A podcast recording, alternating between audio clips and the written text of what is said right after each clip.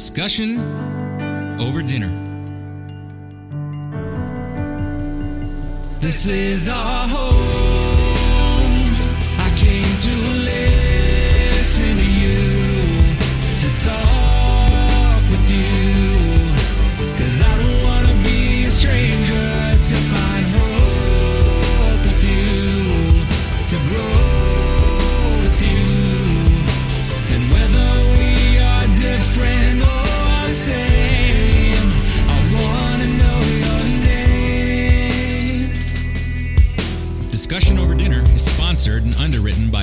Street Community Church and the Peck Center. All right, welcome everyone to our final live discussion over dinner of the 2018 season. We will pick it back up in uh, 2019 in January. We'll have another live one. And we do plan on having two recorded events that we will put out on Facebook and YouTube and all those things in November and December, but they won't be live events like these are. Today, we're going to have a wonderful conversation on civic engagement and the political process. We've assembled a really, really well qualified and entertaining panel, and they're going to hopefully inform us all about various things that we might not have known about before you entered in here so that we can be a more informed community and you will have the chance to text in questions, obviously. Now, before we get into the conversation, I, a couple quick thank yous. I want to thank Joel Crane for being our chef tonight. Thank you so much, Joel. Yes. And thank you to Pastor Becky and Duck Meinhard and Grace Crane for helping him as well in the kitchen. Good job, guys. Uh, Grace Crane is also running our camera, and she is interning for us. She does a lot to make these events happen. Each event, she'll put together small clips that we put out. She gives me content sheets so that I don't have to do all the hard work. So essentially, all the heavy lifting Grace is doing now. So thank you so much, Grace. Thank you to our, our leadership team member, Kelly Tanger, who helps in content as well, and uh, Molly Cooper, who uh, got all of our drinks and stuff ready for us tonight, and Gwen Hollinger, who set up for all of your tables and things like that. And before we start, I want to invite you to listen to our new project that we have called the Summer Friends Podcast. Each episode is a one hour of equal parts storytelling, interview, and education. We upload those on Wednesdays to wherever you get your podcast from. It's now on Spotify as well. So iTunes and TuneIn and Google Play and now on Spotify. This last Wednesday was our first episode, and I interviewed Mayor Mark Krentz. Next week is Lee Morris. Then the following week, we're going to talk with Adam Wilson about small business in LaPorte. Uh, his perspective as someone who's not from LaPorte, he's from California, who started a business in LaPorte, and what he sees in this community. We recorded that this week and it's a it's a wonderful conversation. So I hope you listen to it. I hope you learn about others in the community and we can increase our capacity to care for each other. So subscribe and share if you will. Let me introduce our eminently qualified panel. Not only qualified because they've got the resume, but they also are looking very sharp tonight. He is a lifelong resident of LaPorte County and co-chairman of the Better Government Study Group. He helped launch Leadership LaPorte, serving as a founding board member, staff, volunteer, and program facilitator over the history of the organization. He has served as a board member and executive committee member of the Un- Unity Foundation of LaPorte County, LaPorte uh, County Park Foundation, and the Hanna Lions Club. Recently, the Indiana Leadership Association presented him with the Marjorie Klink Award, an award given to someone who has advanced community leadership principles across the state. Will you join me in welcoming Jim Jessup? She is professor of political science and campus director of the American Democracy Project at Indiana University South Bend. She teaches courses in American politics with an emphasis on political behavior and organizes nonpartisan voter outreach initiatives, including a civic leadership academy and candidate debates for municipal, county, state, and national political races. She is the 2011 2012 Eldon F. Lundquist Fellow, the highest campus honor bestowed upon a meritorious IUSB faculty member who has demonstrated excellence in teaching, scholarly achievement, and diversified public service. She's a seven time recipient of the Competitive Trustees Teaching Award, an inductee of the All IU Faculty Colloquium on Excellence in Teaching, and a recipient of the All IU W. George Pinnell Award for Outstanding Service. Her role as a civic educator has been recognized through resolutions and awards from the IUSB Alumni Association, South Bend City Council, League of Women Voters, Chamber of Commerce, Indiana Campus Compact, and American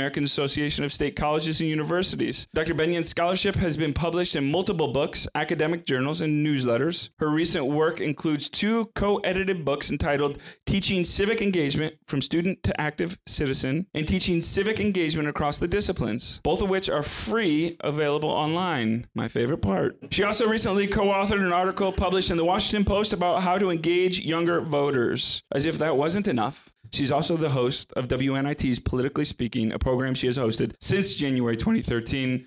Will you please join me in welcoming Dr. Elizabeth Bennion? He was born in Western Pennsylvania. He's a Marine Corps veteran and was stationed in Albany, Georgia during the civil rights demonstrations and vividly remembers seeing Dr. King, Jesse Jackson, Andy Young, Ralph Abernathy, and the other leaders of the civil rights movement. He's a graduate of Cleveland State University, Northwestern University, and Roosevelt University, where he, he achieved his MFA. During his career, he worked as a banker and consultant, including time with Continental Bank in Chicago. Since retiring in Michigan City, he has taught freshman English at Ivy Tech and spent significant time on the board of the League of Women Voters of LaPorte County, the Better Government Study Group, and the Indiana Coalition for Independent Redistricting. Will you join me in please welcoming Sam Harnish? Thanks so much for being here, guys. I'm excited about this. You might not be aware of this, but there's an election right around the corner. I don't, I don't know if you've heard on the radio or TV. Yeah, okay, so by the way, the best thing about going to a streaming world is that I don't have to listen to political ads anymore because we stream our TV, we stream our radio. Uh, we have not been getting in on any of the political ads this season. So we've been able to keep our sanity. But one exciting thing that I'll share with everyone here, as people from State Street know, my wife became a citizen this year, and this is going to be her first election ever, Romania or America, voting. So we're very excited about that. So let's get into a couple topics of discussion. And again, I encourage you, no question is, I don't know who asked them, so you can ask whatever question you want. And if you're streaming with us, again, the number is there. Please, please ask them. It's all allowed. If it's not appropriate, I won't ask it for you. That's why it filters through me. Please ask the questions, and we'll get into your questions in about a half hour. Uh, let's start with Dr. Bennion. The election is right around the corner. There are many local races up for grabs. One of the challenges for people that, especially in the local races, are wanting to know how can they find out information on the, the races that might not be the national races that are local. You know, there's all kinds of, I think there's county assessor, county council, trustee, state treasurer, state auditor. How do we find this information out? One of the things that's really helpful is the Vote 411 guide that the league is putting out in many communities. So I'm a director actually of voter services and education for the League of Women Voters of the South Bend area. And we put out uh, verbatim statements on a range of policy issues by all of those candidates, whether they're running for a township trustee or assessor or county clerk. And so you not only learn where the candidates stand, but you learn a little bit about what these people actually do by looking at what kinds of questions are asked and the race description. So a number of leagues are doing Vote 411, but also hosting candidate forums where you can come out and meet the candidates. Uh, and we are doing in, in Elkhart County and St. Joseph County a series of debates. And I know here in LaPorte County, there are Meet the Candidate forums and candidate debates as well. And so, really staying attuned to what the league is doing and what civic groups are doing in terms of Meet the Candidate events is wonderful because you actually hear from the candidates themselves. You can compare them side by side. You can socialize with them at receptions after the event and really get a sense of who's on your ballot. And so that's something I recommend to everybody. And you can also, in some of the races, you can at least learn a little bit more, educate yourself using the website and figure out what these people do. Uh, these folks are also at the local level quite accessible. Uh, some of them have actually said to me, I'm so disappointed. I put my home phone number on every single door hanger and not one person has called me. And so they would be happy to hear from voters to ask more about where they stand and what their plans are for the community. And, and I do think that is a, a, a misconception many people have is that uh, your elected officials don't want to hear from you. Uh, it's been my experience, and we have elected officials in here tonight, um, that either they're very good at pretending like they want to hear from me, um, or they are honest in that. Now, that doesn't mean they get to do everything I ask them to do or want them to do, but they do listen. Um, and I am not afraid to talk at them. Um, so um, I, I want to get into because uh, one of the questions I get a lot. We've got a couple local races. Um, we're not going to get into specific candidates. If you're waiting, by the way, for us to endorse anybody, that's not happening tonight. Um, sorry. How many people here are, are going to vote in this election already? Or did anybody already vote? All right. Uh, some of you did. Okay, so everyone is playing, which is uh, way better than the average, by the way. I think we got 100% participation in here. Uh, let's go through a couple different positions, and anybody can answer this, so you can uh, just speak into your microphone. I want to define some of these positions. I've heard from many, many people, I don't know what this person does. So I don't know how to vote for them. Somebody here explain, if you can, if you if you want to anyway, what does a county assessor do? You don't want to hear from me on that. County assessor, yeah, that um, interesting. Um, of course, um, uh, previously, up until just a few years ago, um, all townships had their own assessors, and now all that's gone to uh, uh, the county assessor. So all assessing within the co- county now is done uh, by the county assessor. Like what kind of assessing, Jim? Okay, uh, yeah, pro- property values. I guess I'd have simply said uh, basically property values that that uh, of course lead to uh, taxes and tax rates and those kind of things eventually. But um, uh, again, uh, what's it take to be a good count, a good uh, assessor? Quite frankly, um, our, current system doesn't require any kind of special training, any kind of uh, special um, uh, experience. Uh, literally, um, I could be a county assessor, and that'd be a disaster because I don't know anything about it, literally. Um, so our system um, there, again, I think uh, uh, is somewhat lacking in that um, you can be a county assessor or clerk or treasurer or on and on and on, or state whatever it is, and quite often um, you need um, the majority of votes and very little other requirements that uh, that are needed for that. Personally, I think that's one of the faults that we have is with our entire system is that um, um, anyone can do any one of those jobs without any special kind of uh, uh, training, education, or background. I believe that some of the counties have um, tried to address that issues in St. Joseph County to run for reelection as an assessor. You do have to have achieved your level three uh, assessor's certification. So some of the counties have tried to address that. But similarly, you could be a coroner and have no medical training, right? So- You're going to be able to vote for an assessor th- this election, but there's only one person running. So, county council. What does a county council person do? Well, we have uh, county council is the board that pretty much rules the county financially. Uh, they have to act on anything that spends money. So they control the budget. Right. And a lot of things that come up when we hold the council forums are things like should the county be involved in leaf pickup? Uh, what about funding levels for county parks?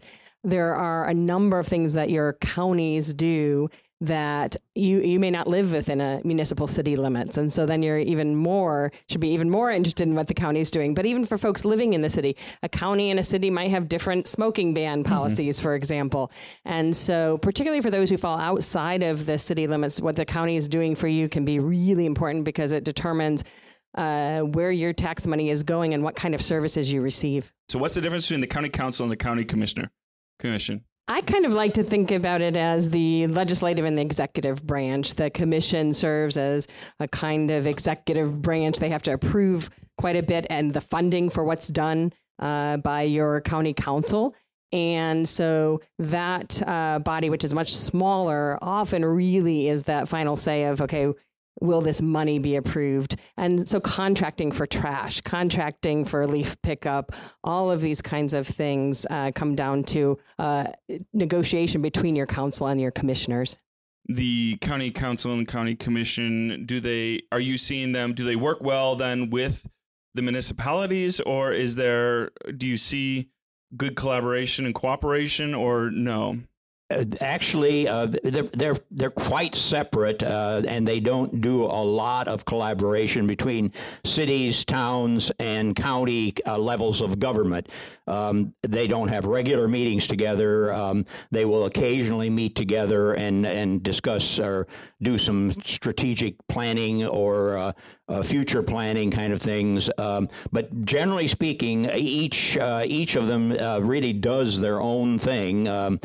Uh, that's one of the priorities of our Better Government Study Group is that we encourage much more collaboration and working together of all levels of government within the county. Uh, we'd like to see that happen a lot more and be a little more structured, regular meetings, and that they get together and talk and plan out things, and more specifically, actually do a vision for the future and a very comprehensive, all inclusive strategic strategic plan for the county also. I think one of the things that's been interesting that has emerged uh, in St. Joseph County, Indiana, is this question about who should pay their, who's paying their fair share or who's paying too much. So, for example, police protection, uh, we're protected both by our city police forces as well as the county sheriff's office and the county law enforcement. Uh, and what happens is uh, in the case of uh, St. Joe, but also other counties as well, the county might be paying almost half, so like 47% of the fees, but they get a tiny fraction of calls compared to the city. And so part of that cooperation could be figuring out resource distribution and how to distribute it fairly and who should be doing what. And uh, I think it's exactly right. There doesn't, we don't t- tend to hear those kinds of conversations. What's a state treasurer do, and what should I look for in a state treasurer to vote for?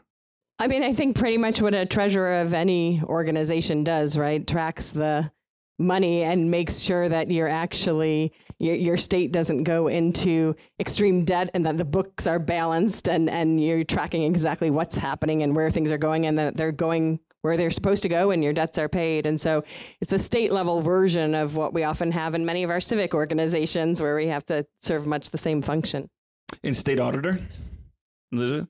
Elizabeth's like, no, I, I got it. Um, because I don't Well- think any, many of us do know, honestly. And so we're gonna go to the polls very soon here, and we're gonna be asked to vote for people and for positions that I honestly I'll have to pick someone based on their name. Kind of sounds nice. Um, That there uh, again, um, I've I've been working on this and, and looking at these things for obviously a lot of years, and I strongly believe that ish, that positions like that need to be appointed and not voted on.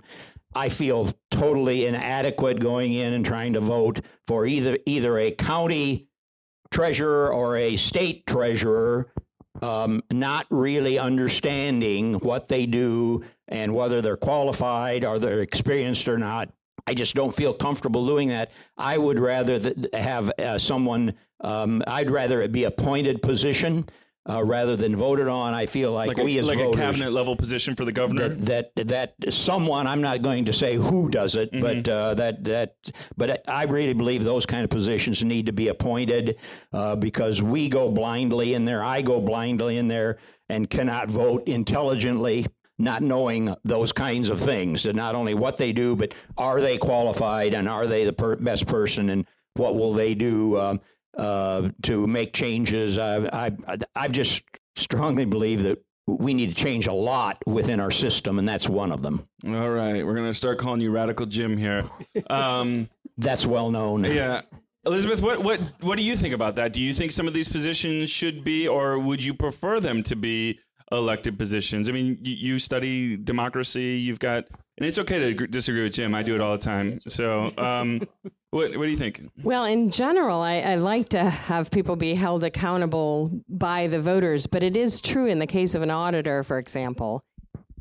Many people serving in these positions have no CPA, they have no accounting background of any kind, and we've seen multi million dollar mistakes.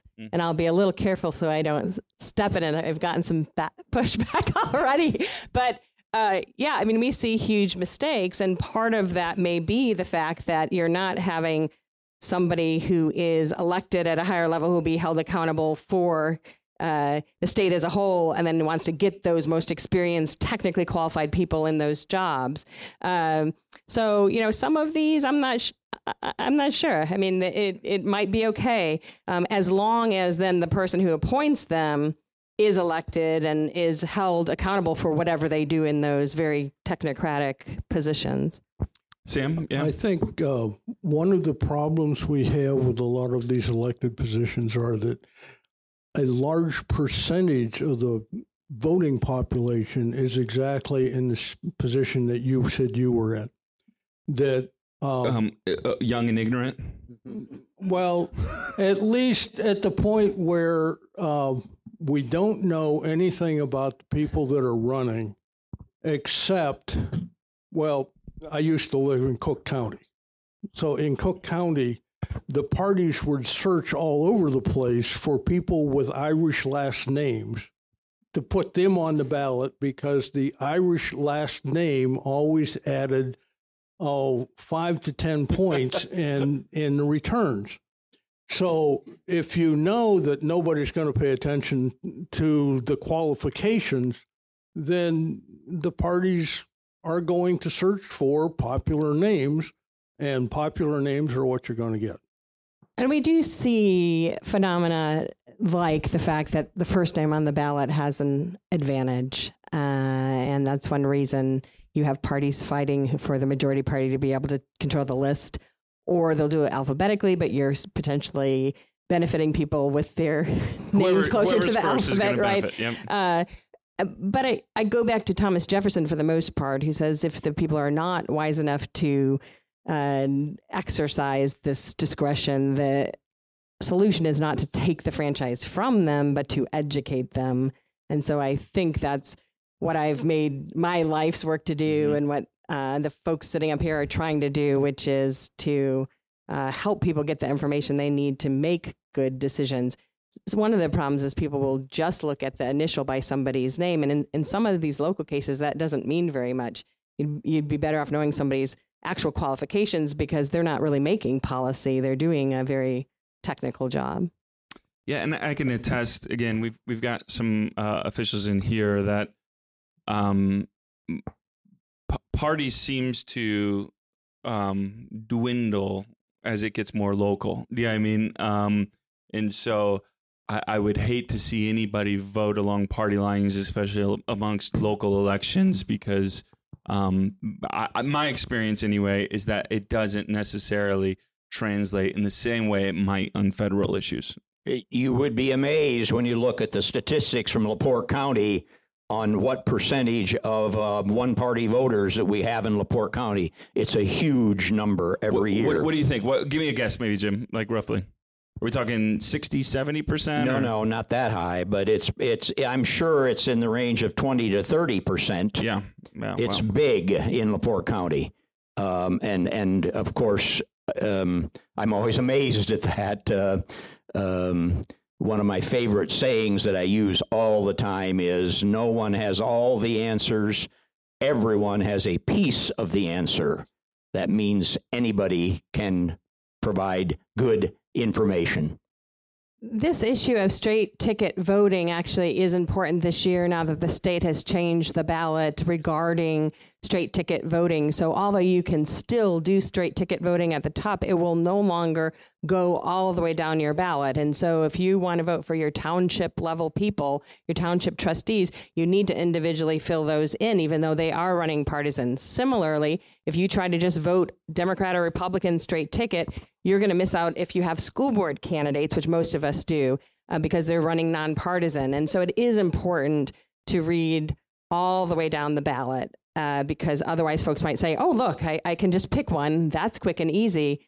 And they may be used to doing that for a presidential election and thinking, ha, I got the big races that I care about. But now they've missed the opportunity to make their voice heard in a large number of races. I didn't know that that was a, a change that was made. I didn't know that. It does say that on the ballot. However, it's in nice tiny print. All right, let's get into um, first.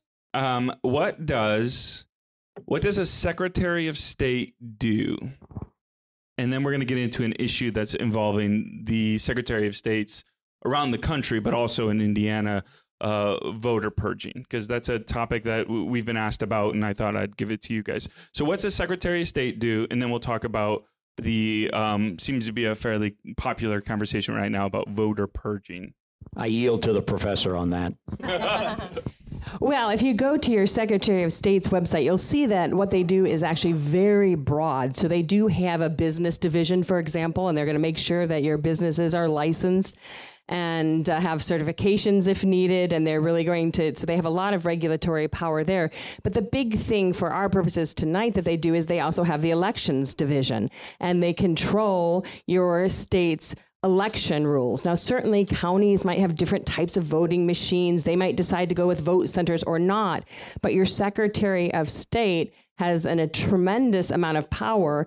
It was under uh, Todd Rokita as Secretary of State, for example, where we saw the introduction of voter ID laws. So this, these statewide election laws are very much administered by your Secretary of State. Or okay, so again, there's these there's this broad conversation happening in various states. Um, if and I'll try to summarize it as accurately as I accurately as I can, but please correct me if I'm wrong. The question becomes, what do we do with inactive voters, people that have not voted in an election or two, um, or in three or four? How do we clean up the voter rolls? And what's happening is you see if you've not voted in an election or two, I think two is probably the predominant one. People are their their voter registration is essentially being eliminated, or you know they're no longer registered to vote. They show up to vote even though they weren't they didn't vote in the last two elections, and they're no longer registered. Is that a fair? uh, What? Yeah, yeah. I believe that's correct. And I think I read very recently that since the last election, somewhere near 500,000 Indiana voters were purged since the last election. So those of you that raised your hands, you think you're voting. That's right. So, and and again, there's been there was a big push. Of course, it's too late to register now, but uh, there was a big push on getting that done. You could go online, I know, even and check if you were registered or not, and register there if you need to, and that kind of thing. So it really is relatively easy to do. I think it should be easier yet, but uh, relatively easy to do. But did you do it? Um, I frankly didn't, um, but I, uh, you know, you may end up uh, uh, somewhere near 500,000 people uh, are no longer registered, and some of them probably thought that they still are. Yes, uh, the voter purge. They use cross check, and the problem is that that system is not perfect. So they're looking Say at your again. They used what? cross check, a system called cross check. And it looks at your first name and your last name and your birth date. But of course, that's not a perfect match. And so they may think you're registered in another state when you're not. Uh, and what they have to do is show that you did not participate in the last two election cycles. They send you a postcard, and that is returned to them, which signals to them that perhaps you don't live at that address. And the reason, one valid reason to clean the voter rolls is how do we track voter turnout when we say, okay, what is the eligible number of voters that we're using as our denominator when we're trying to track voter turnout? The other is if you've, you've ever canvassed, whether partisan or nonpartisan, you'll see 17 people at the same address and it's not very helpful. Um, so they wanted to clean the rolls. The problem is they took a lot of people off who should not have been removed. And we have a case of two people I know personally uh, who, in fact, with whom I'm friends and who vote in every election, and they were purged. And so this is not a perfect process. So indianavoters.com, and you can check your status and make sure you're still there because it is a real concern. And we'll put that in our. Um, we'll we'll make a note of that and put that in our. Uh, we always update this afterwards with any links or anything like that, and we'll put that in there as well. Um, IndianaVoters.com. You said.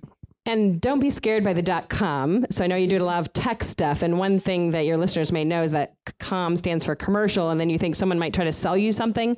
But that is actually a redirect to indianavoters.in.gov. So it is the official Secretary of State voter portal. It's just easier to remember to say indianavoters.com. Just remember that you can't register anymore for this election, so uh, you can go and check and see, but it won't help you for uh, uh, the election coming up. Which is a choice that your state legislature has made. because in some other states you can register the same day, election day registration, and those states do have much higher turnout without higher voter fraud. Okay. All right. Um, so let's let's get into um, Sam. Let's get into redistricting. I know this is a Oh, topic. Our fun topic. Yeah. I don't want you to fall asleep on me over there, buddy boy. so in Indiana, um, eight out of nine elections for the United States House of Representatives were won by margins of victory of 20% or greater. Why is that? Oh, it's totally accidental. Uh, well, to try to make this as short as possible, we are all signed up on various social media outlets Twitters, the Facebooks, the, all of those. Uh, on top of that, we have a lot of uh, data from the Census Bureau. And over the past 10, 15 years, we got some very high powered, very fast computers. And there is a company that put all of that together and has basically got to the point where they can tell down to probably a block what the vote is going to be for each party on that block. So uh, then you take that to the legislature, and the legislature has to draw lines for legislative districts in the state or congressional districts. And what they do is they draw little lines around the people that will vote for them. Um, it has been said, as much as we like to promote voting, it has been said that the outcome of every election is now determined by the people who draw the lines. Uh, a nice little sidebar to kind of show you how things can be affected this way. Uh, there was a um, state senator in Illinois who uh, wanted to run against his local congressman. Well, the local congressman had never really been challenged that much until this election. And this uh, state senator, uh, you know, he came pretty close. And it just happened to be right before a redistricting. And lo and behold, uh, when the maps came out, there was this little one block area that got moved from that district to the next district. Well, as it turns out, that state senator was Barack Obama, and he ended up as president of the United States because they moved him into a district that preserved the congressman's seat, but it put him into a district where his politics was quite popular.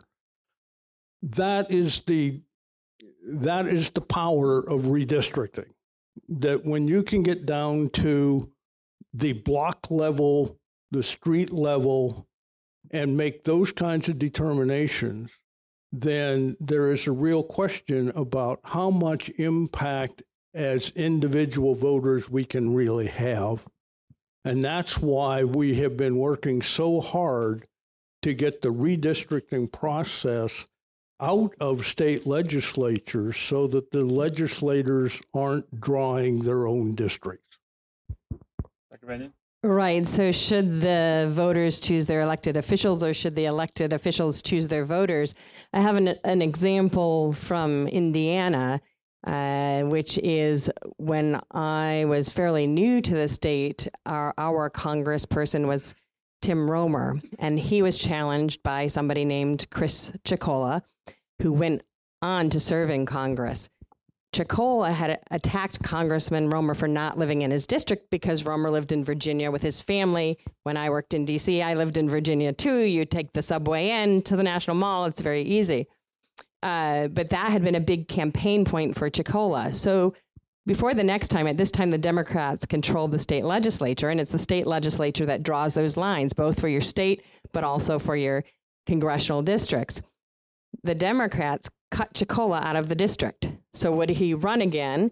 he would now now meet his own qualification of being in the district. He could see it from his window and wave at people in the district, but he was not in the district. It's it's just a nice little anecdote that shows the the that illustrates this point. But it also shows that this could happen in both parties too. Correct? Absolutely. Yeah. Absolutely. And you see that whoever is controlling the legislature, uh, we see malapportionment in favor of their party, whether Democrats or Republicans. And of course, once it's done, it's done for 10 years.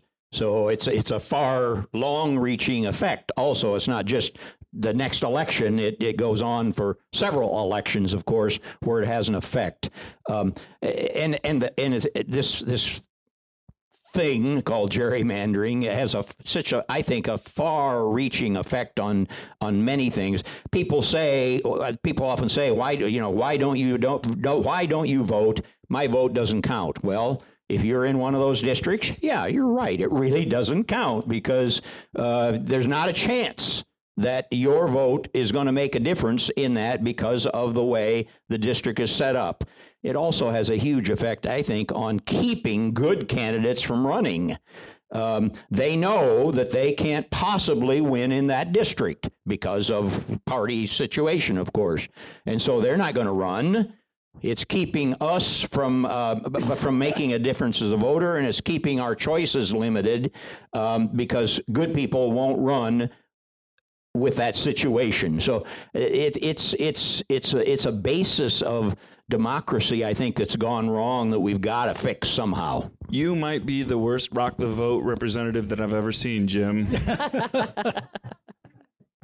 That's what I'm there for. I would I would like to uh, add something to what Jim said.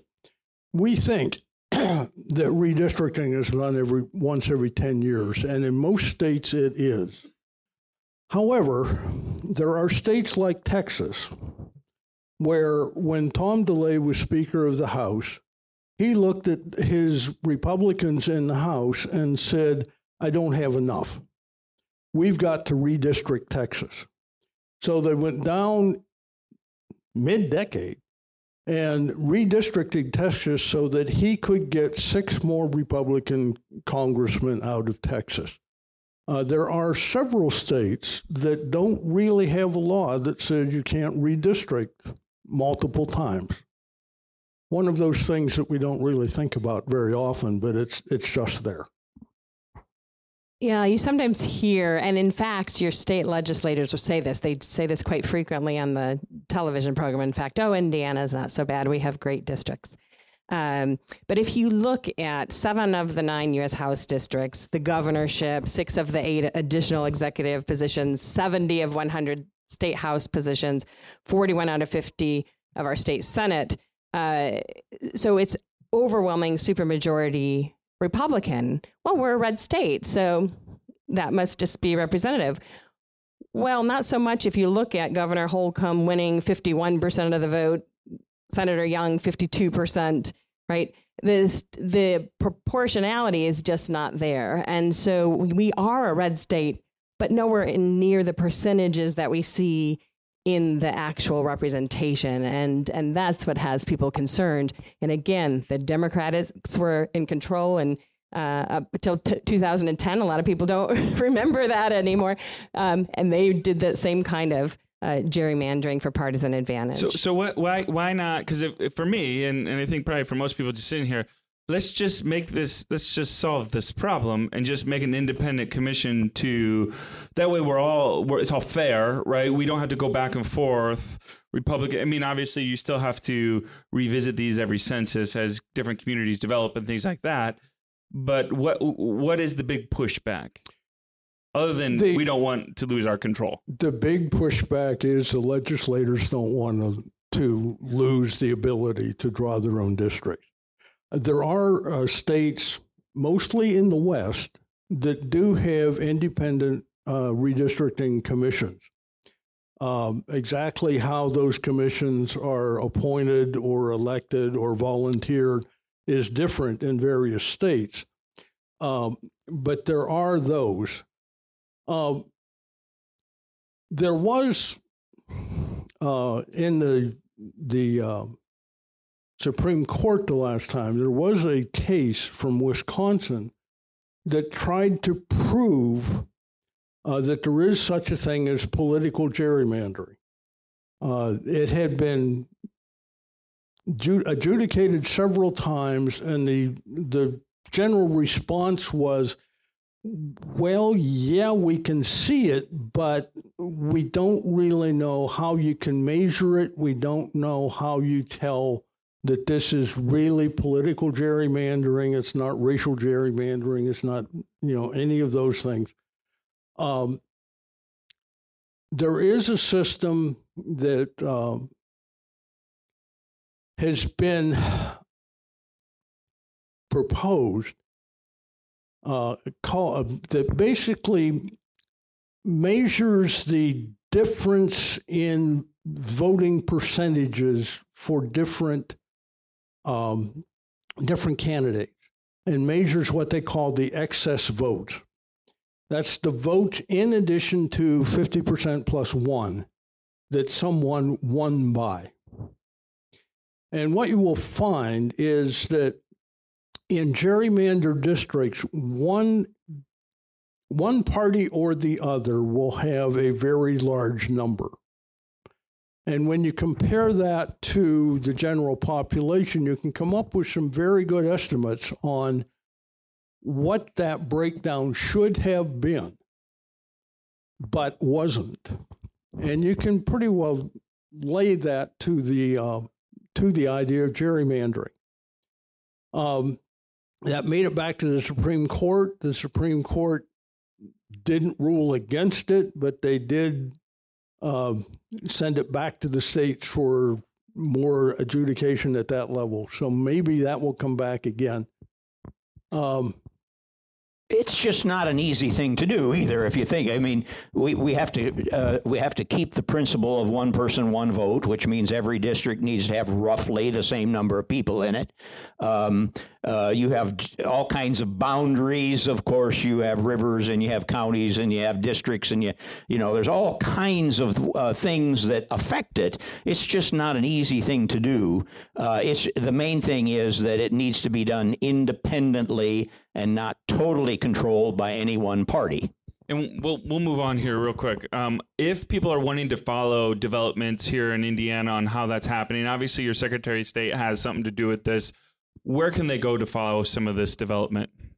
Who who's working on this? uh, the Indiana Commission, oh, it's not commission.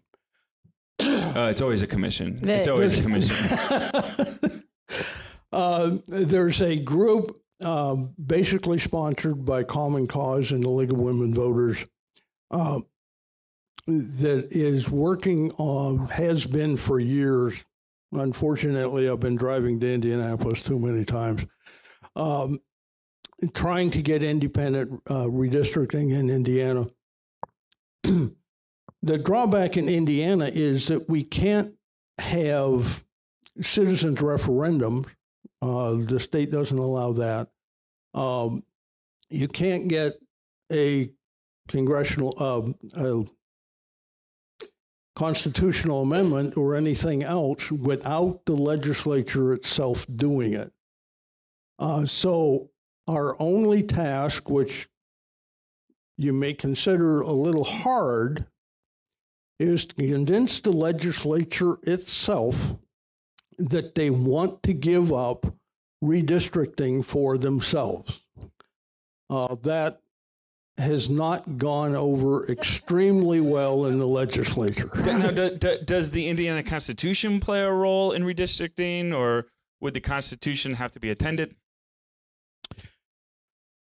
Yeah. I don't believe the Constitution would actually have to be uh, uh, amended.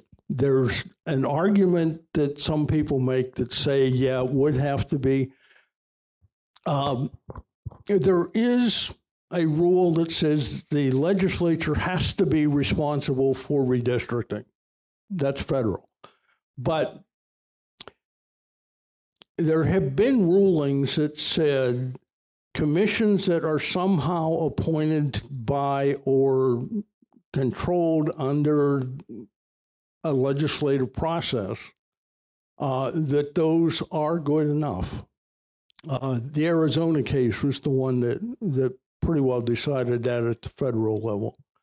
Um, so, no, I don't think the Constitution has to be changed. Uh, Is that is that agr- is that agreed upon though? Well, so th- this is a bit of an open legal question, but it does seem as long as the legislature was involved in perhaps approving the final maps put forth by the commission or appointing the commission itself, that you probably wouldn't have to change the state constitution. But right now it does say that the legislature approves the maps, in which case you'd have to go through two successive uh, legislatures with one election in between and then send it to the people and get a majority vote. So it's a long uh, process. Uh, I know we want to move on to things uh, besides redistricting. The coalition uh, is the Indiana Coalition for Independent Redistricting or the Indiana Coalition for Redistricting Reform. They've gone by both of those names. And that gap is called the efficiency gap. And using that mathematical standard, we should be at 60 seats instead of 70 for the majority party, and seven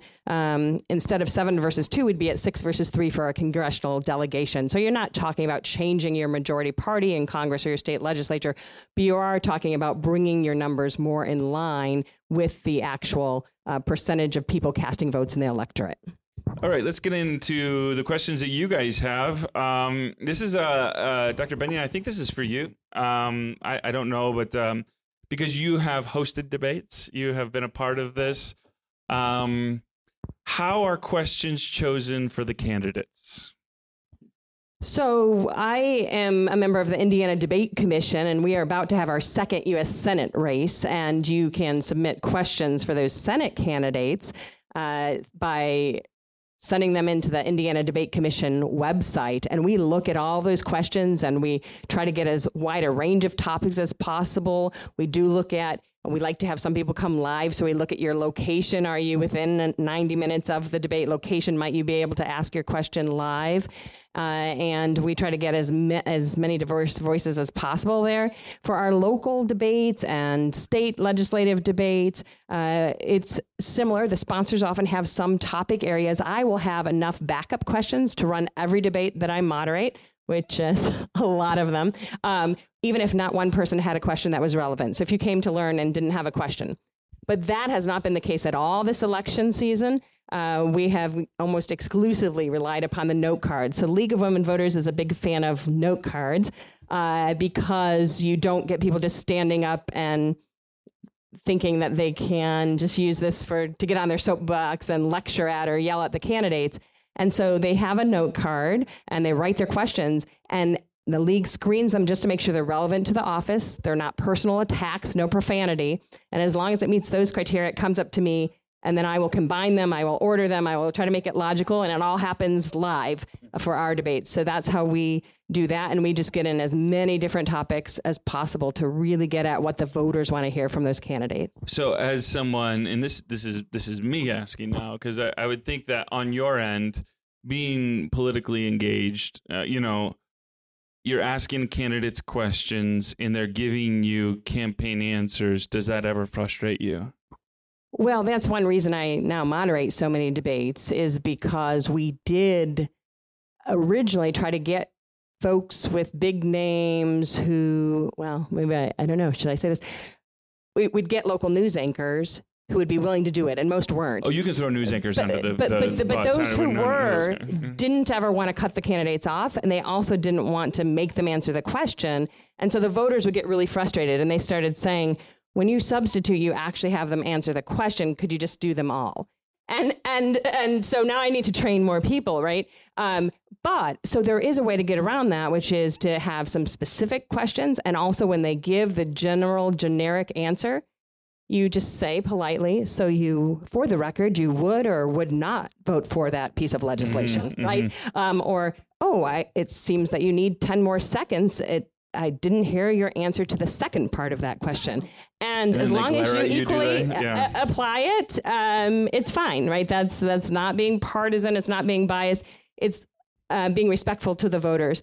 And uh, if, if so, for example, I was involved in negotiations with other stations hosting debates recently, and they didn't give that level of discretion to the moderator. What they can do still is to do a general announcement. Uh, so you kind of put the candidates on notice to say, these are the questions from our voters. We encourage the candidates to answer them. But I prefer to have some discretion to the moderator to actually follow up with individual candidates, and the audience tends to appreciate that too.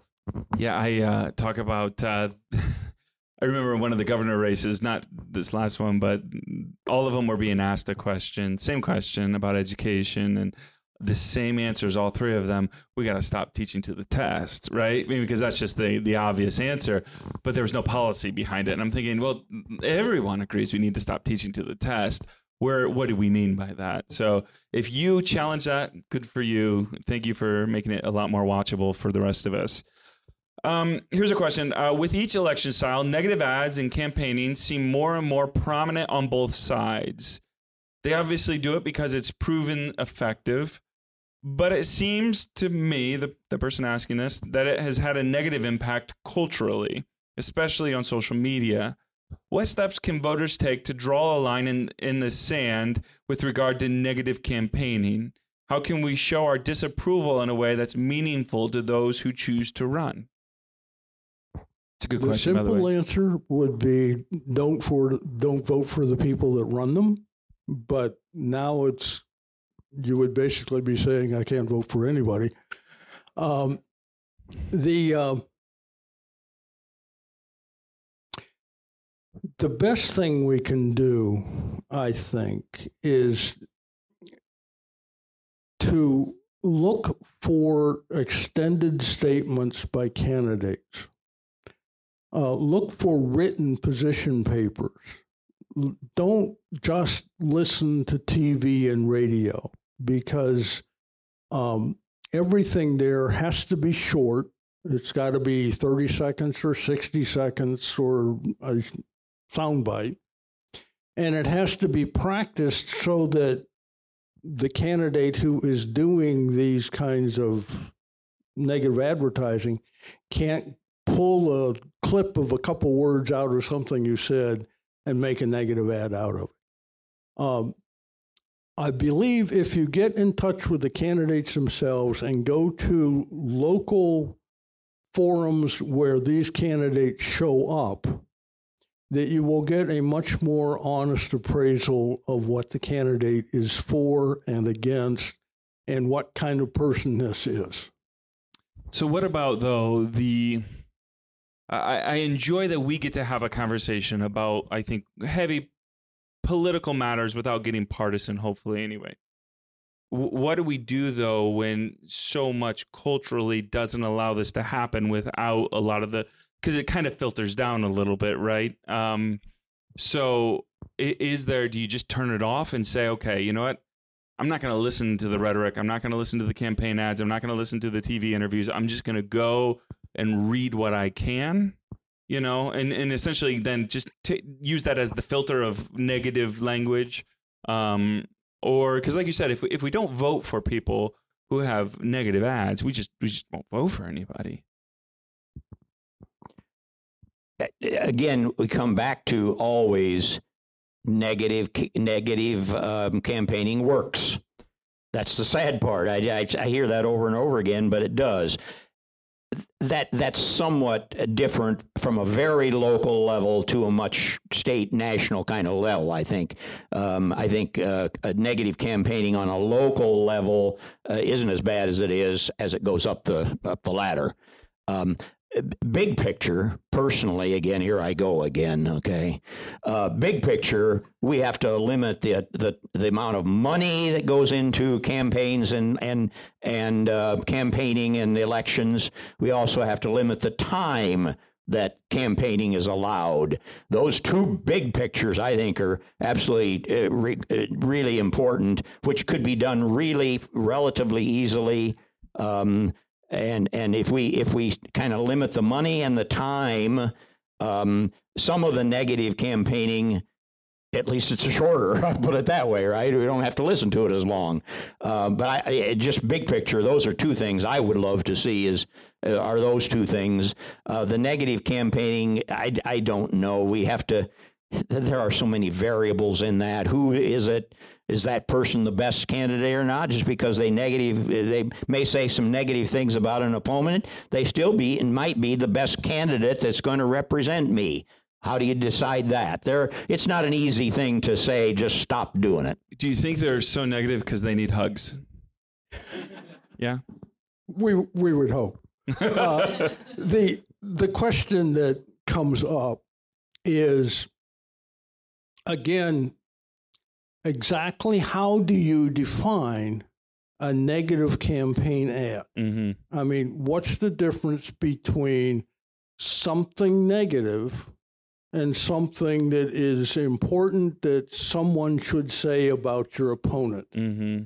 And if if I'm the candidate that someone says something about that I don't want to hear, the first thing I'm going to say is that's negative campaigning. Uh, so you always have a definitional problem. All right. What is negative campaigning? What is political gerrymandering? You know, what are these things? And they are very hard to define, and especially at a legal level. Yeah, so I would just say from the political science literature, when we say that negative campaigns work, what we mean is people are, there have been experiments done on this and they're more likely to remember the negative campaigns and the negative ads. Um, one of the key points here, though, is that if you all have just positive, I love my mother and apple pie, people don't get much out of those ads. So, ads that actually show distinctions between the candidates, which may be negative in tone, saying things that you strongly disagree with, that you think are harming society, that your opponent did, can actually be very helpful in cutting through what would otherwise just be generalities uh, and slogans that's different from an ad hominem attack ad where you're just attacking the person and really not giving any new information. The issue, though, is as much as we'd like it to be easy to get rid of negative ads, and we'd like it to be easy to get rid of the um, incredible influence of money in American politics, our Constitution, which is absolutely a wonderful thing, right? And gives us so many rights and is critically important to protect. Also, according to the su- current Supreme Court, right, includes negative ads and campaign spending as a form of free speech. And so it becomes actually very difficult to have clean elections, although some states uh, have done this at the more state and local level. So um, here, here's a good question. Let's say um, this was submitted here. I show up to vote, um, and I find out that I get there and I'm not. Uh, my my my voter registration has been purged or something. What can I do, or what do I do there? Do I just walk out, flip over a table, Jesus style? What do I do?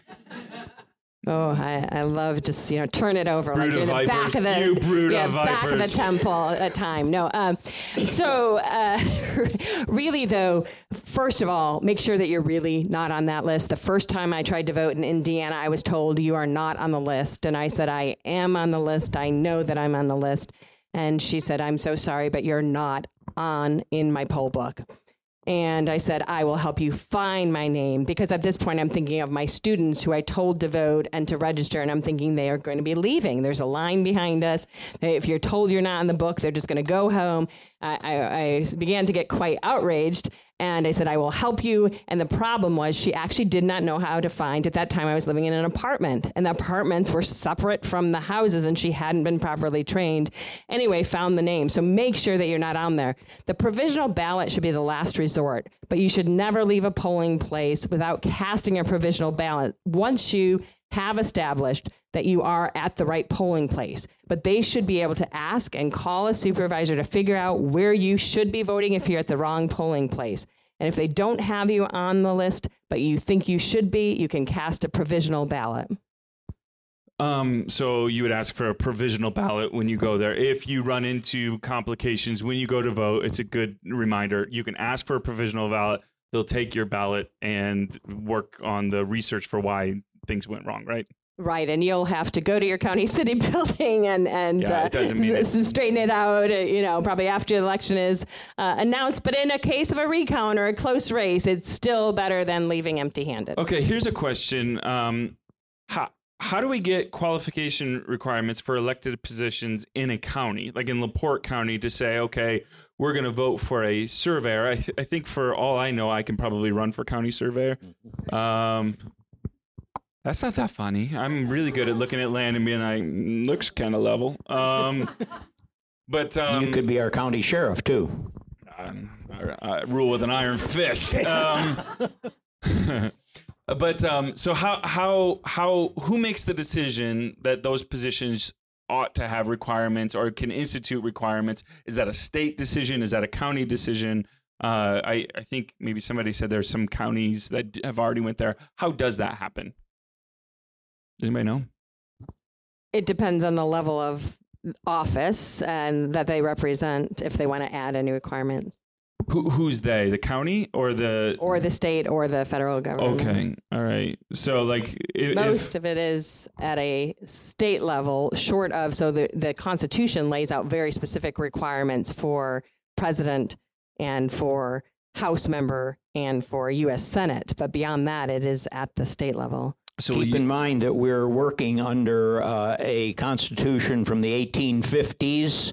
This was set up during that time, and all of these offices and the system and everything um, uh, was uh, is was set up in 1850. In the 1850s, it's still what we live under.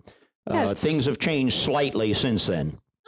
Well, it's a good point, and and of course the Constitution doesn't mention any level besides the federal or the national level and the state level. So all of these local governments are operating under home rule, but the state could, as we see them do, uh, abolish some of these local governments. Uh, which there are some townships, for example, that will probably be abolished. Uh, and they can also take over jurisdiction. We see this, for example, in whether or not your city can have a higher minimum wage than the state. The state has said no. Can your city or your county ban plastic bags? The Indiana state legislature decides no. Uh, so there are cases where they use that prerogative to override the local government, but they don't want to deal with trash pickup and recycling, and so uh, they do cede a lot of authority, but but it's not necessarily guaranteed. Yeah. So, like you said, then, so if if if LaPorte County citizens, if the people in here wanted to say, okay, we want requirements for the county surveyor that they have to have just a surveying license or something in order to run, that would be a you take it up with your state legislator. Yeah, that would be the that would be the first uh, step, and then you Yeah. could get it uh, statewide. All right, good question. Um, why don't more candidates? Because I did go to vote four one one I think dot org. Um, because I again I'm trying to read as much as I can about the people running. Why and about half of the candidates don't fill anything out. Why is that? I would love to get an answer to that. I know we send out invitations to every candidate in LaPorte County. Uh, gave them a link to their specific spot on Vote 411. Um, and maybe half of them actually answered and filled out their questionnaires. Um, the question that you're asking is why why aren't candidates more interested in informing the people that are voting for them? Yeah, I guess that's another way of saying that. Yeah, Sam, why isn't that? I wish I knew. well, actually, I'm afraid I do know because I think a lot of them rely on their name getting them elected without anybody knowing any much much more than what their name is. My guess is they also do the the the math and say, okay, it's going to take me uh, 35 minutes to do this, and 300 people are going to look at it. I don't know what your click rate is on the four, uh, vote 411 locally within LaPorte County. Uh, I would bet it's pretty low. But even if it's, I would, I would think if you're, if you're going online to read Vote 411, you're probably an engaged voter that's going to vote. So I would think that it would be a good idea to fill those out. You candidates. So, one of the things that we've tried to do in St. Joe County is to raise the stakes a bit. Uh, and so we have all of the contested candidates for the county level, state level, and national level races. Um, with the exception of one council person who did not run an active campaign, but we send reminder after reminder after reminder. And then the Tribune, South Bend Tribune, said we're going to do a pullout guide and let them know if they don't get it in by this date, they will not be in the guide. So I noticed, for example, that U.S. Senate candidate Mike Braun had not yet responded. And he actually was a state league person rather than local. But I thought, well, Tribune says they're going to publish this. I don't want one of the three Senate candidates not to be in the guide. And that's the first race people see. And so I called the campaign manager directly. Um, at this point, he needed to get it in that day. By the time I got a copy of the state league's invitation, they were at the rally with Mike Pence in Indianapolis, but they got it in because they knew there's going to be a hard copy guide coming out in the paper. You don't want to be the only candidate when Brenton and Donnelly have both responded and everybody down the ballot. And so it sort of um, change the calculus a little bit, or perhaps they hadn't seen the earlier invitation. But so the more and the more promotion you do, the more you get it out on social media, the more you talk about it, the more they feel like people might actually look at it. But all of us are busy and they do a cost benefit analysis. Um, but we really think Vote 411 is wonderful, but it, it takes a lot of volunteer labor to, if you have to remind and remind candidates. I noticed the Herald Argus, of course, uh, re- is publishing answers uh, in in the paper, and several candidates did not have answers. They didn't submit anything, and that's very very local, of course. Uh, so it it it's uh, who knows, but uh, it just doesn't happen always. Yeah, this doesn't. This this is again just just my personal ignorant opinion. I'm, I'll, I'll say this, but when I see that, it shows me you don't care. Yeah, I mean, Well, and um, I think that's the message to candidates is there are a lot of voters like that. They don't know who to vote for at the local level. And so they're going to definitely feel that the ones who took time to answer those questions may care a little bit more about the race and will be more responsive once elected. especially as more people are going online, I think to find out about their candidates. And so I, I to give a plug for Sam and the League of Women Voters, uh, go on Vote 411 and fill those out so that I know what you I know what you're about. Um, okay. Um, what do you need to do? Uh, because we have uh, some people in here. Uh, my dad's retired, so let's use him for as an example. Um, and he he helps me out, and I'm looking at giving him some more things to do. Let's say he's going to run for an elected position. What would he have to do in order to do that? Like, where, where, where do you start there? Do you have to get a petition? Do you, you know, do you just say, do you go to your local party and say, hey, step aside? You know, Neil Laux is going to run for election. Like, what do you do? For which office? Um, let's let's start local. Any of the local offices. For local offices, uh, surprisingly, uh, it could be if nobody runs in the primary, you talk to your precinct committeeman and get him to appoint you. Um, that's the easy way around a lot of this election problem is don't run. Let, let's say you are going to run. I don't know if anybody here has run for election or not, but let's say I'm going to run for county council. I'm not, but let's say again, I'm I'm I'm not uh, running. I am not running for county council. But let's say I would. Wh- where would that start? Do you do I go to the election board? Do I go? Where, where do I? What do I do? Uh, you probably want to talk to the uh, party offices, um, whichever party you want to run in. Uh, they're going to help you a lot. Uh, you need to, for some some offices, you need petitions. Uh, for others, you don't. Uh, it just depends on again what office you want to run for. But the place that I would start would always be the head of the party, uh, because if you get them behind you, then they will make sure you get to the right place the, The, right the, the county the county uh, clerk's office, I believe, oversees local elections within the county. I know uh, they hand out packets to people. You just go to the county clerk's office and say, I'm interested in running for this office. And they have a packet of material that they can give you that kind of lays out step one, step two, step three kind of thing. So uh, they, they, you just have to take the initiative to know where to go and when to do it. Uh, that's one thing. People uh, often say, "Oops, too late. You can't do it now." Uh, so you have to know the timing of the of the, all of that too, and the timing usually starts about January one for the November election. So you got to start really early on that to get your packet of material, certainly talk to the party officials that you uh, will want to run with uh, and uh, and get started. It's a relatively easy thing to do, but you have to get started early and you have to know where to go and when to go to do it, and then it follows along fairly well. And as several candidates in LaPorte County learned, you can't be a day late filing your papers. The Secretary of State website has wonderful guides for voters, but also for candidates that have all those deadlines and going to your county clerk.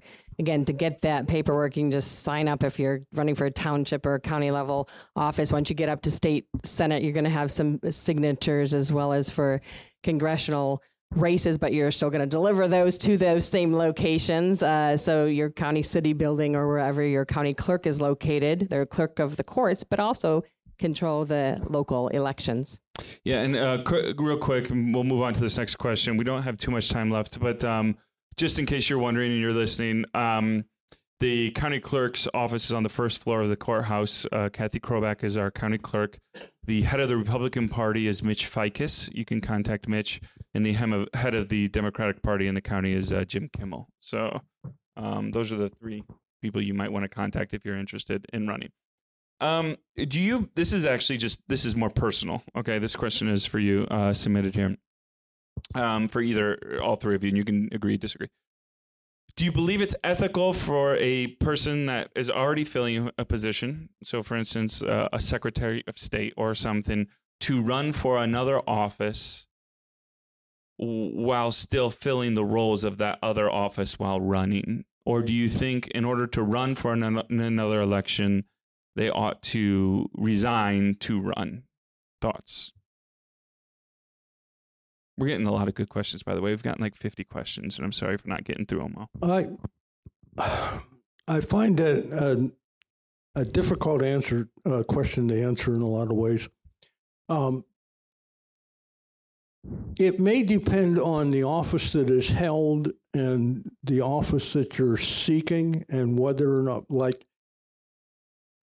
like a Secretary of State that's running for governor probably shouldn't be the Secretary of State because be they're conflict running the elections. Yeah. Um, you know, if if senators couldn't run for president, who in the world would run for president? My dad. He, okay, He's retired. maybe we should let him. Yeah. No, no, he wouldn't run. He wouldn't run. I wouldn't let him.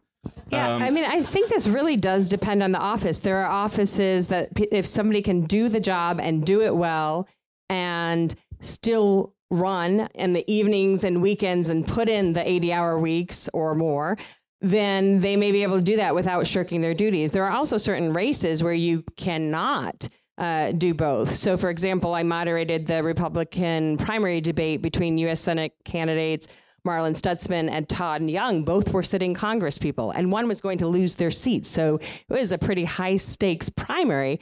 But because of the way that you have both the House and the Senate elections, they fall at the same time, they actually had to choose. Uh, and so by running for that position in the Senate, they knew that one of them would be giving up their spot in the House. Yeah, and I think that's a good good feedback, Sam. In that it also, yeah, it does depend on the position. Secretary of State probably not because they're overseeing the election, but um, Yeah, I, I, I, bottom line, I want the best people in each office. Um, and uh, if that one person uh, is uh, decides that they want to run for a different office and they're well qualified and a good person and they have good reasons for doing it, I have no problem with it. That's a personal thing. All right, uh, just uh, just we got about ten minutes left. In your opinion, uh, have we gotten more partisan locally, federally? If yes, why? Is that healthy or unhealthy at all levels? More partisan in comparison to what? Um, the election between John Adams and, and Thomas Jefferson was quite partisan. I don't think we've seen anything like that, but uh, more more recently, yes, I believe the country as a whole is getting more partisan. Uh, unfortunately, it seems that our uh, national legislators are starting to work like a um, a parliament without the constraints of a parliament. In other words, we're getting parties who are always voting. The party everybody in the party is voting this way. Everybody in the other party is voting a different way which sounds like the english parliament without the ability to have a vote of no confidence. Um, I have been asking myself for probably the last 10 years whether or not our democratic system as we know it is going to be able to survive the growth in, in social media. Uh, or will social media change our process? Um, I don't have an answer to that. It's just the question that I've had. Yeah, it really concerns me. Uh, and it's not that we have become, and we have become, I believe, a 50 50 society. In other words, almost any issue, almost anything, about half the people are for and half the people are against. And that's on, almost all things, no matter where. Um, that that is okay. That's not a terrible thing. It's how you the discourse about it and that you follow uh, follow your people just because they're your people and not don't independently think about things. We we don't independently think anymore. We follow some other people. And so we have to be very independent thinkers. We also have to use good public discourse when we're disagreeing with those people that are on the other side. Those, it's, those are the two things that bother me about our 50 50 society. We don't know how to handle it very well, and we're becoming much, um, much coarser in our actions and our talk. And those things really bother me. Let's ask the political scientist. What do you think? Well, it's very interesting. The truth is, the media focuses on the partisan issues. This is a concern that the state legislators have every time they're on the on the program, which is that the vast majority of bills they pass actually do pass in a bipartisan fashion. The same is true in Congress. We don't hear about those bills. What we hear about are the most controversial bills that are dividing people. And when we look in the electorate, a lot of the rhetoric that we hear is incredibly polarized. But when we look at the Congress, it's true that the moderates are gone, but about a third of the electorate claims to be independent. Now, as political scientists, we call them closet partisans or leaners because they behave much like a partisan. But the reality is they are looking for more of that common ground and not voting a straight party ticket. So the degree of polarization in the electorate actually is less than we tend to uh, perceive it. And that gives me a sense of hope in terms of social media it will be what we make it. We need to teach people civic literacy. We need to teach them media literacy.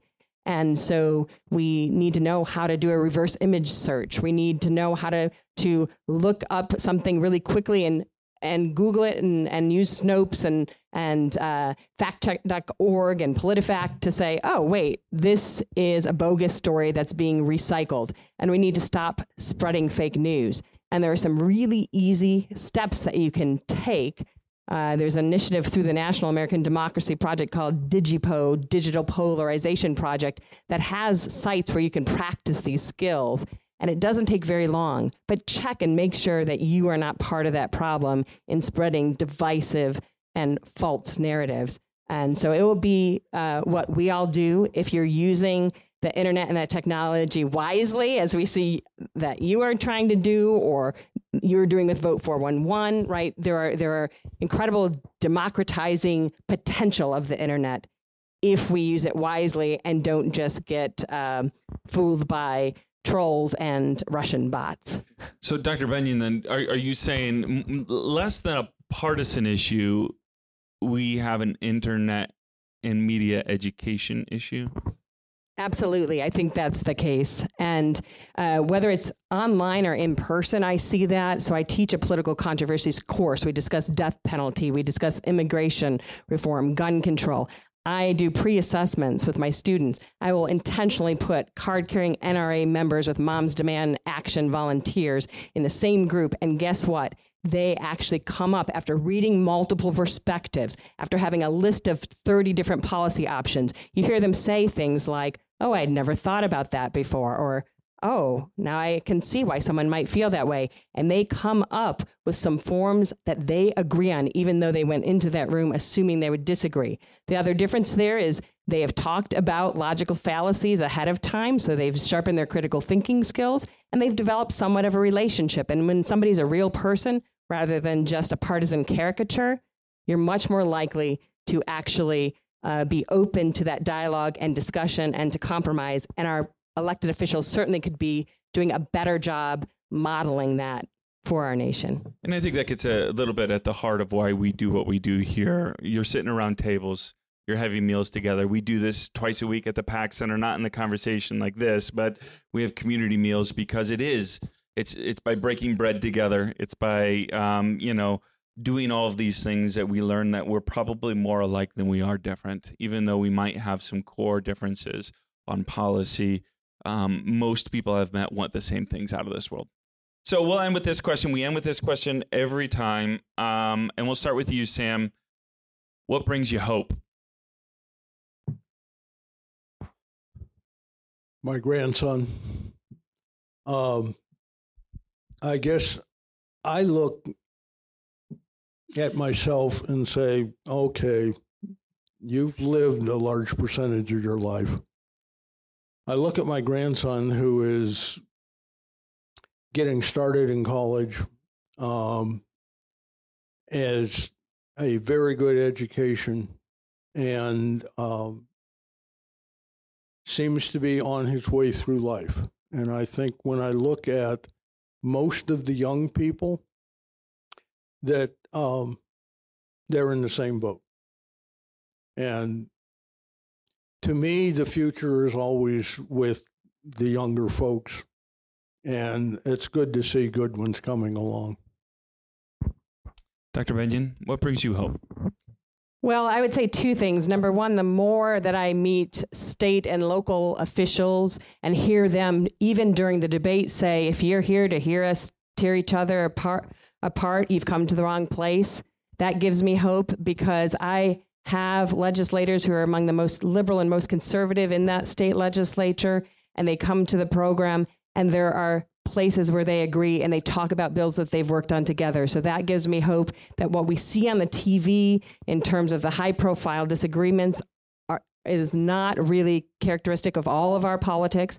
And then certainly uh, young people who are getting involved, getting engaged, deciding that they want to make their voices heard. This vote, this group has always voted at a lower rate than other age groups, but we are starting to see a lot of political involvement.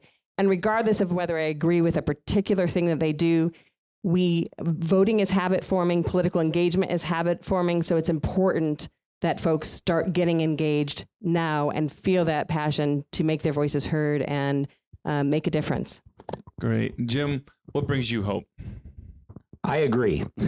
um, it, to me, Sam's it- grandson brings you hope? It, it is, yes. It is the youth, the next generation. Uh, I think many of the things we talked about aren't going to change quickly, but I think uh, the youth and the next generation will begin to see uh, the world a little differently than we see it and literally um, uh, make positive changes um, for them and then for generations that follow them.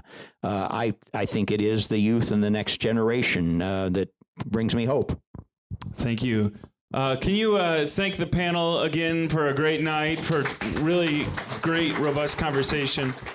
And I'll end with this. Um, I, I, I believe in the political process. I believe that most of us here could sit around a table and figure out resolutions to most things that we're both happy with, that we're all happy with. Um, so learn to love your neighbors well, learn to talk well to your neighbors, be civil to people that disagree with you, be kind. We try to model here at this church.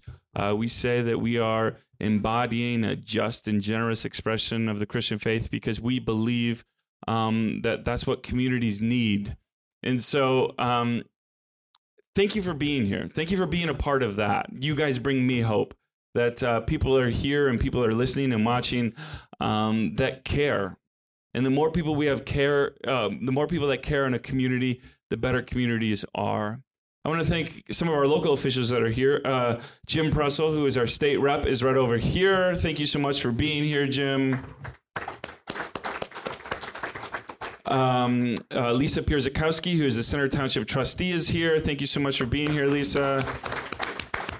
Uh, Jim Dermody's over here. Jim um, is uh, running for mayor of LaPorte in 2019.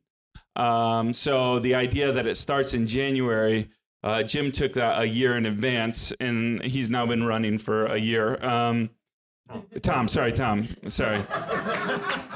Uh, J- Jim is my. Oh, here, here's the funny thing is, Jim is my former principal, and it's his brother, and I was afraid of Jim, and I'm not afraid of Tom at all. Um, so thank you so much, Tom, for being here. Thank you so much for for everyone being here.